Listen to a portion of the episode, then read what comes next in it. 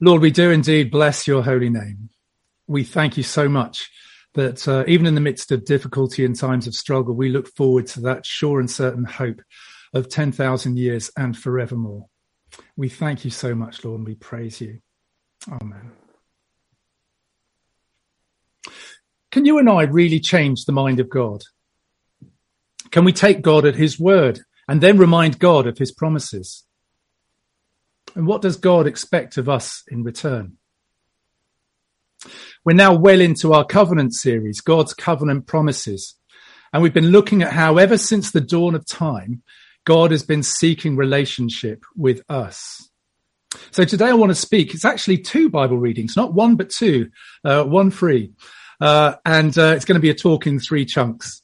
I want to talk about Solomon when he stands between Israel and the temple and prays to God.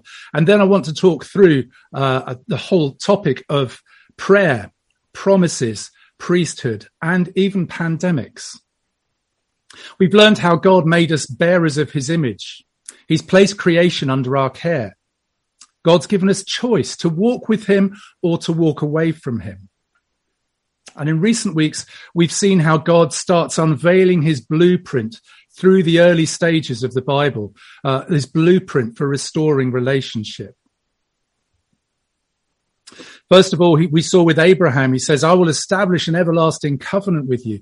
You will be my people and I will be your God. To Moses, God said, he's God said, as you lead a collection of these freed slaves out into the desert, you are going to be for me a kingdom of priests, a holy nation. And bit by bit, they're formed into a nation called Israel. And I was just reminding myself uh, the other day, Israel means both one who struggles with God and also simultaneously it means one who God fights for, one who struggles with God and one who God fight, fights for. And that, in a sense, is all of us as well. Then, thirdly, God meets with David. Do you remember how last week Aaron uh, shared how David told God, I want to build you a house. But God's response was basically, I'm going to build you a house. And God said, I will establish a house for you. I will establish your offspring's kingdom forever. I will be my offspring's son, father, and he will be my son. And then years after David has died and moved on, here is his first son, the first in the royal line, Solomon, standing before the whole of Israel. And he's literally in that gap between Israel and the temple. He stands in the front and he gathers together in front of this newly built tem- temple, this stunning new beautiful temple, the envy of surrounding nations. And this is what happens next. Let's have our first Bible reading. First reading is from 2 Chronicles 6, verses 12 to 21. Then Solomon stood before the altar of the Lord in front of the whole assembly of Israel and spread out his hands. Now he had made a bronze platform, five cubits long, five cubits wide, and three cubits high, and had placed it in the centre of the outer court. He stood on the platform and then knelt down before the whole assembly of Israel and spread out his, his hands towards heaven. He said, Lord the God of Israel, there is no God like you in heaven or on earth. You who keep your covenant of love with your servants who continue wholeheartedly in your way, you have kept your promise to your servant David, my father. With your mouth you have promised, and with your hand you have fulfilled it, as it is today. Now, Lord, the God of Israel, keep for your servant David, my father, the promises you made to him when you said, You shall never fail to have a successor to sit before me on the throne of Israel. If only your descendants are careful in all they do to walk before me according to my law as you have done. And now, Lord, the God of Israel, let your word that you promised your servant David come true.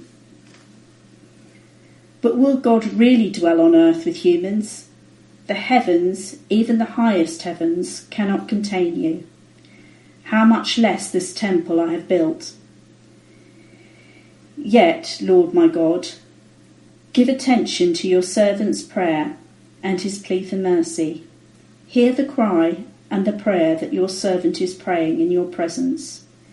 May your eyes be open towards this temple day and night, this place of which you said you would put your name there. May you hear the prayer your servant's servant prays towards this place. Hear the supplications of your servant and of your people Israel when they pray towards this place. Hear from heaven your dwelling place, and when you hear, forgive. Now, in a moment, we'll be hearing God's response to Solomon's prayer. But first of all, let's just reflect on what Solomon's just said. Solomon knows that God is a covenant God, and Solomon calls out to God to be true to his covenant promises. He says, Please keep your promise to David to keep a king on the throne forever. Please inhabit and remain in this temple. Please listen to your kings whenever they pray from here. Please listen to any of your people when they pray from here. And please, when we pray for forgiveness, hear us and forgive. And actually, a bit that you missed in the following verses, he then goes out to kind of lay out the small print of this contract. It's like Solomon's kind of saying, right, we've got this covenant, God. Can I just spell out what we are hoping to have from you?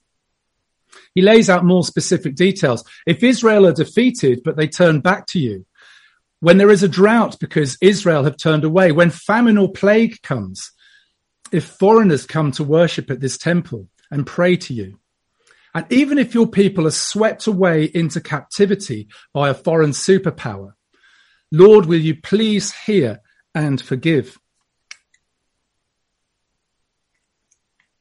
And indeed, this is why the temple, the place to seek God's forgiveness, becomes the epicenter of all of Israel's sacrifices. And this is why centuries later, in the time of Jesus, people were still going back and forth to the, to Jerusalem for festivals, for blessing of new babies, to do the annual sacrifices. The temple was the center for personal and national atonement. This is also why centuries later, after Solomon, it was devastating when the first temple was destroyed by the Babylonians. And then centuries after that, when the second rebuilt temple was again destroyed by the Romans shortly after Jesus died. It was the center, the meeting point with God. So it was devastating. So Solomon prays in front of Israel, please God, will you hear from heaven? Will you forgive and when we repent, will you uphold our cause? And then Solomon signs off this list of covenant requests. Remember the great love you promised your servant David. Okay, so what does Solomon's prayer on behalf of Israel teach us today? Well, it's one of the great biblical examples of what's called intercessory prayer or intercession. In a sense, that's what we're going to be doing. It's what we do every Sunday a little bit later. Someone's going to stand on our behalf or sit wherever they were doing when they recorded these prayers and they will pray to God on our behalf. And while in those days, only a few people, only kings and priests and certain people uh, could speak uh, and, and speak on behalf of God. Now it's to us, it's in all our gift to be able to intercede for loved ones, for family, for friends, for global circumstances and situations. So let's just reflect on intercessory prayer for a moment. One of the mysteries of our covenant relationship with God is that we can, and actually we should come to God with our care for others. Not only our care for our family and friends and loved ones, but for global circumstances. It is literally, as I've said already, standing in the gap as Solomon did between Israel and the temple. We're called to stand in the gap between God and others. But how does it work? How can you or I get on our knees, talk to God and affect what happens in the world? Well, the simple answer is we don't know, but we may not know how it works, but we do know that it does. The Bible is full of people interceding, standing in the gap between God and other people, and God responding to the desires of their heart. You've got Abraham praying. Uh, you've got Abraham praying for God to spare the, the town of Sodom. He asked God, "Will you save the city if you can find fifty faithful people?" What about 40? 30? Would you save it if you could find 10 faithful people? And each time God's answer is yes, yes, yes. Or the story of Moses when he pleads with God, God, will you please change your mind and not give up on this, this nation of Israel? You've saved us from captivity in Egypt. Uh, you've made promises to make us your special people. And God answers, yes. Or there's a story about Elijah who stands in front of all these priests of other gods, um, of the god of Baal. And he says, God, will you please change your mind? Will you answer your prayer so that everyone will know that you alone are God? And God answers by sending fire on a heavily doused with water sacrifice. Now, in the prayer course these past few weeks, we've been learning um, about intercession. We've learned how, as we pray, Your kingdom come, and as we seek to align ourselves with God's will, then incredibly, God hears and responds to ours. As Jesus puts it, if you remain in me and my words remain in you, ask whatever you wish, and it will be done for you. Pete Greig in the prayer course likens our ability to affect our circumstances through prayer as an extension of our free will. God gives you the permission to walk out of your front door, to do exactly what you please. It could be good, it could be bad. You decide. In the same way, as you pray, and say Amen to God's will, he hears and responds. We partner with him, bringing God's plans and purposes into effect. The way he puts it is our human wills work in partnership with God's will. Centuries before, the French philosopher Blaise Pascal, I love this state, statement he makes. The dignity of causality has been bestowed on us some way, mysteriously, as we stand in that gap between the world and God, we can affect through prayer and bring God's will and purposes into effect. So, my first point today is that God calls us to be passionately prayerful on the world's behalf. As we pray daily, Your kingdom come, God takes our prayers, He makes them a landing pad for His will to be done. God's purposes can be shaped and directed by your prayers and by my prayers. So, friends, I encourage you to stand in the gap as Solomon did. Pray to God confidently and expectantly, as if people's lives and circumstances depend on it. Pray using God's promises throughout Scripture. Pray for God to hear, to be present, to have mercy, to heal, and to forgive. But I don't know about you, but I'm now eager to find out the next step. What is God's response to Solomon's intercession on behalf of Israel? Let's have our second Bible reading. The second reading is taken from 2 Chronicles 7, verses 11 to 22.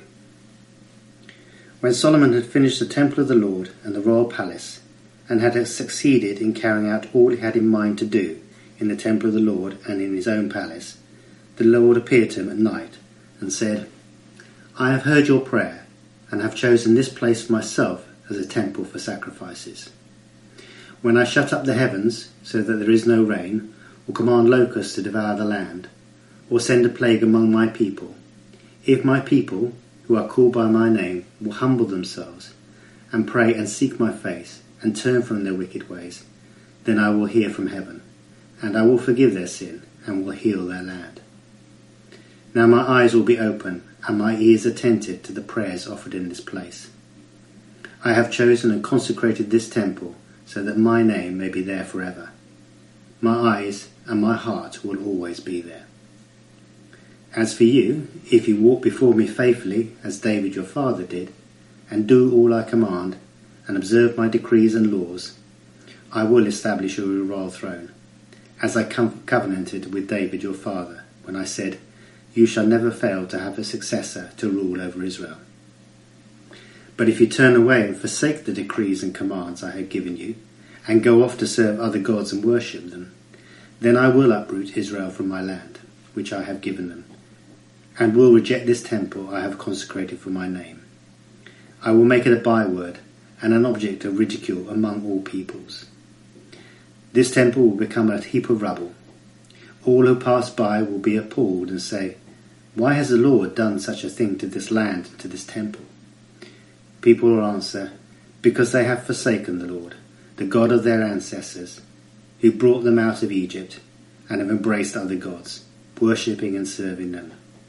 That is why he brought all this disaster on them. Thanks, Andy, and also thanks, Paula, for those readings this morning. So, how does God respond to Solomon's prayer? As is so often the case with prayer, Solomon actually has to wait for his personal response from God until God's good timing. God comes and speaks to Solomon in the night. And God responds to all those situations and circumstances which Solomon's laid out with these wonderful words, which are a go-to scripture for all of us as we understand God's covenantal relationship. And his word begins, his, his response begins with a big covenantal if. And it's an if then response, really. If my people who are called by my name will humble themselves and pray and seek my face and turn from their wicked ways, then I will hear from heaven and I will forgive their sin and I will heal their land. But again, uh, just as Solomon's attention was fixed on the temple building, and uh, just as David's, his father's temple was fixed, his father's mind was fixed on the temple building. God reminds Solomon he adds on, and if you, Solomon, walk before me, I will establish your royal throne. You shall never fail to have a ruler over Israel. And it's that reminder that actually God's purposes go beyond meeting in a building. His longing is to extend and work through people, among people. And he reminds Solomon that his promise and his covenant extends not just to Israel and not just to the temple, but to that royal line. And of course, forward facing to say one day, I'm going to send the ultimate king for the ultimate kingdom, the kingdom of heaven. And that kingdom will be the son of David and he will be my son and I will be his father. But then God goes on and reminds Solomon of another if then as part of the covenant. But if you turn away, if you forsake my decrees and commands, if you go off to serve other gods and worship them, then I will uproot Israel. I will reject this temple. In fact, people will be appalled at what happens to it, and people will know that Israel's God has forsaken them. And of course, this is tragically what happens. Bit of a spoiler alert now, and I'm probably going true. The temple ends up being destroyed. And that royal line is temporarily interrupted, and God's chosen people are swept away into captivity in Babylon. But despite the exile, God is already at work on building new relationship, restoring and building a new covenant for the remnant of Israelites, Israelites who will one day come back after exile to rebuild the city, rebuild a new temple. God begins all over again to give them another chance. And this is the next hallmark of our covenant relationship with God. I'm sorry, there's a there's a picture of kind of a an image of the of the kind of sweeping away of the Babylons and the destruction of the temple. But our next uh, our next uh, hallmark of covenant relationship is that God presses on with His promise of relationship. Just as we free, have our free will to go with God or to go our own way, God seems to press on relentlessly. He just can't let us go. And if that was true today, to, if that was true then, it is just as true of us today. You see, God's not only true to his promises, but when it comes to relationship, he won't let us go. He establishes relationship with Israel. They mess up. He comes back and he looks for a restoring relationship again and again. And it's the same for you and me. The biggest promise God makes is that he will always be with us when we turn to him and when we turn back to him and when we turn back again to him. He's never the one who turns the way. He's the one that seeks to restore relationship. And it's in our power to keep it or to break it. But when that relationship is broken by us, the way to him is always open. Now, our next hallmark of covenantal relationship God calls us to practice priesthood. Richard reminded us two weeks ago that Jesus made all of us who believes in him a chosen nation, a royal priesthood, standing in the gap between God and the world. Just as Solomon did in that gap between Israel and the temple. You see, God's desire was never to be located just in buildings made of bricks and mortar. God's ultimate purpose through history was to move among and along with his people. And by contrast with Solomon, and thanks to Jesus, we have the Holy Spirit dwelling in each one of us, the presence of the living God. Paul reminds us repeatedly in the New Testament, we are living, walking temples of God's presence. God promises to Moses, you will be a kingdom of priests. That promise has come true. He's talking about you and me. Thanks to God's Holy Spirit, we can, like Solomon, pray for individuals, pray for communities, pray for nations. You see, priestly status is not just for people with dog collars. Priestly status is for all of God's people. So, in summary, God calls us to be passionately prayerful. He presses on with his promise of relationship, and God calls us to practice priesthood. But there is an additional P in this story. Yeah, what about plagues and pandemics? In ordinary times, our ears might never have noticed these words in Solomon's prayer because it was so far from our experience. But I'm willing to bet that more than half of you listening to that reading did notice it today. It's suddenly very relevant and on our hearts. In case you missed it, God says in his response, When I shut up the heavens so there is no rain, or command locusts to devour the land, or I send a plague among my people, then I will hear from heaven to forgive their sin and heal their land. And that inclusion of the plague is really significant. And here's why. The whole reason the temple came to be where it was was because it was on the very spot where David had cried out on behalf of Israel decades before for an end to a great plague which God had sent to Israel. And after God relented, David bought the land off the owner that owned that land on the hilltop of Zion, and he uh, he placed an altar there, and that became the site where the actual temple was built. So when Solomon prayed in the first instance to God, it was hugely significant that he prayed when a famine or plague comes, uh, when a prayer or plea is made, then please hear from heaven. Forgive each person. Deal with them according to what they do so that each will fear you and walk in your way, ways. Plague was very much on everyone's mind as Solomon prayed. Now, there's many Christians today, when you scour the internet, there's many who are concluding, likewise, the COVID-19 pandemic has been sent by God as some form of justice, judgment or punishment for our sin. Therefore, the first response of churches, nations, and Christians should be to repent so that God turns it away. And I would say absolutely and emphatically with great conviction, that is not the case. First of all, the earth, the UK, the people of Reigate are not God's chosen people in the way that Israel was set apart to be God's chosen representatives. Jesus' new covenant is with us. It's a personal one, not a national one. And also, if you think about it, among other things, the infection rates of COVID would, would imply that BAME communities, the elderly, the UK itself would have sinned more than others. It simply doesn't make sense. However, as living, walking temples of God's presence, called to stand in the gap, to intercede on behalf of the world. What are we to do with these words? Well, I'm suggesting that we respond in three ways. First of all, I'm sure it's what we're doing already. It's what we're doing every Sunday. It's what we're doing uh, in our prayer times. We must continue to pray passionately for the sick, for the bereaved, the anxious, the fearful. We need to pray passionately for the, those ruined financially, those who've lost their businesses and livelihoods. We should continue to pray passionately for key workers going above and beyond in sustaining this country through the pandemic. However, I want to suggest two more things that we should be praying for. I think, like Solomon, it's essential we're praying passionately and consistently against the threat of plague itself.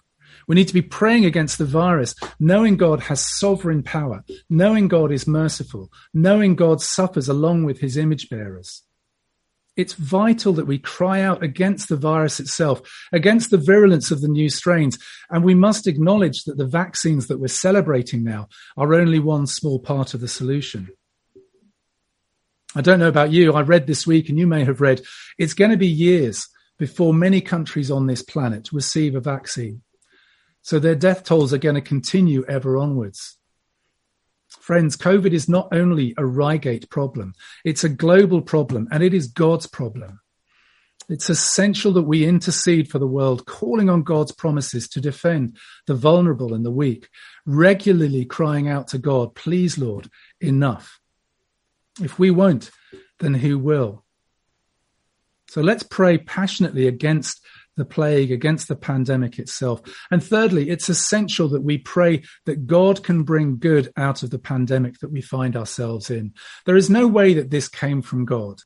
Let's be really clear about that. But a pattern that we see again and again through scripture is that despite the impact of disease, despite the corruption of the fall, despite human wickedness, God can and frequently and regularly does bring good out of bad. So let's pray as Solomon prayed. When people spread out their hands towards you, let them, will you hear from heaven? Will you forgive so that people will fear you and walk in your ways? We learned this week on the prayer course that the day the Berlin Wall fell, it was calculated that approximately 300,000 people were praying around Germany in churches. You may well know the story in World War II, how King George VI called for a national day of prayer. People literally queued in thousands to get into a church to pray.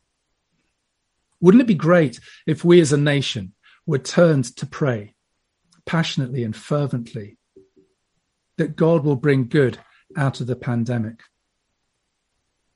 Now, our archbishops are encouraging everyone through Lent to pray specifically against the virus and its consequences.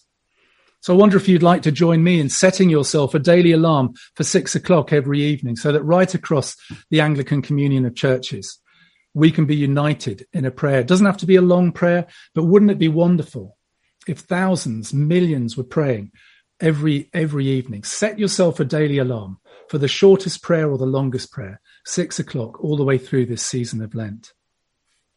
If you want more detail, there's resources on the Church of England website of how we can pray. There's prayers and suggestions. So let's continue to pray for people, people who are uh, there as we must, but let's also pray against the virus itself. And let's pray that even out of tragedy, God can bring good and call people to trust in him. God calls us to be passionately prayerful. God presses on with his promise of relationship and God calls us to practice priesthood. Let's pray as Solomon did in the full confidence that God's eyes are open and his ears are attentive to the prayers offered by the temple of his people, you and I, as we lift our hearts and we passionately cry out to God. Amen. So let's finish in prayer. I think that would be appropriate. And astonishingly for me, I'm going to go right back to the first century, a prayer of someone called St. Clement.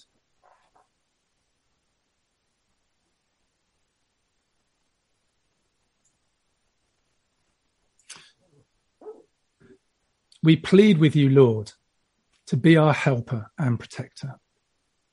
Save the afflicted among us. Have mercy on the lowly. Raise up the fallen Appear to the needy, heal the ungodly, restore the wanderers of thy people.